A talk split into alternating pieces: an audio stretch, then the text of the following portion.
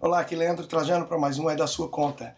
Certamente você pode ser esse personagem ou conhecer alguém que já passou por uma situação como essa, né?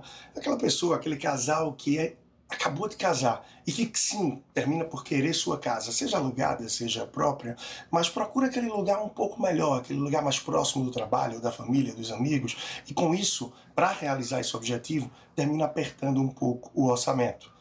É aquela pessoa que logo ao teu primeiro emprego ou ter uma promoção no trabalho, perceber que vai ganhar um pouco mais, ao invés de pensar em poupar para planejar e fazer acontecer objetivos um pouco adiante, já cai no imediatismo e já pensa logo aquele plus que vai dar. Se vai comprar a primeira moto, se vai trocar de carro, com o que vai gastar aquele dinheiro.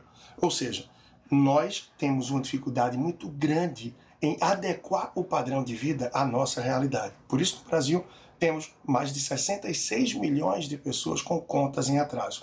O brasileiro é um do, dos povos mais imediatistas do mundo. Não consegue viver e pensar no longo prazo, em construção.